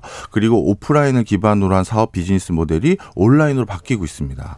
이런 과정에서 방금 말씀드렸던 한계 기업 중에선 상당 부분이 음. 이런 전통적인 영역에 있는 기업들이 있기 때문에 예. 일부는 줄여 나가야 되는 게 분명합니다. 음. 그런데 그, 그 방금 말씀하셨잖아요. 그렇지만 이게 완전히 없어지는 건 또 아니거든요. 그렇죠. 예. 그렇다면 함부로 여기다가 옥석을 정부에서 잣대를 들이댄다? 아, 이건 또 쉽지가 않은 문제고요. 그리고 잘못 잣대를 들이댔다가 그때 그렇게 안 했었어야 된다. 그게 요새 최근에 이제 해운사들 이야기가 맞습니다. 그 이야기잖아요. 예. 예. 그래서 이제 그런 부분에 대한 그 솔직히 저도 답을 못 찾겠어요. 그래서 제가 오늘 너무 어려운 주제라는 게 좀, 음, 좀비 기업이라고 불리우는 것들이 줄여나가긴 해야 되는데 예. 그 중에 개 중에는 다시 살아나서 우리나라를 음. 대표하는 기업들 아까도 잠깐 말씀드렸지만 그런 기업들도 있고요. 음. 그리고 또 한 가지는 이번에 보면 어 좀비 기업들이라고 불리우는 게 아유 그 영세 소상공인들이나 서비스 업종의 오프라인을 기반으로 한 회사들을 음. 말씀하시는 거 아닌가요? 아닙니다. 제조업 부분에서 더 숫자가 늘어났어요. 아. 그러다 보니까 이거는 분명 산업 구조적인 변화가 일어나긴 해야 되는데 음. 그럼 그 구조 변화를 어디까지 누가 감히 얘기할 음. 수 있느냐라는 음. 거고요. 그리고 또 한 가지 음. 그 산업 구조를 재편하는 과정에서 예. 신재생 에너지를 한다든가 전기 자동차를 한다든가 미래 지향적인 산업을 처음 깃발 꽂고 시작하는 기업들은 또 초창기에는 모두 이자 보상 비율이 3년에서 5년 더 길게는 10년 이상 1 미만입니다. 그렇죠.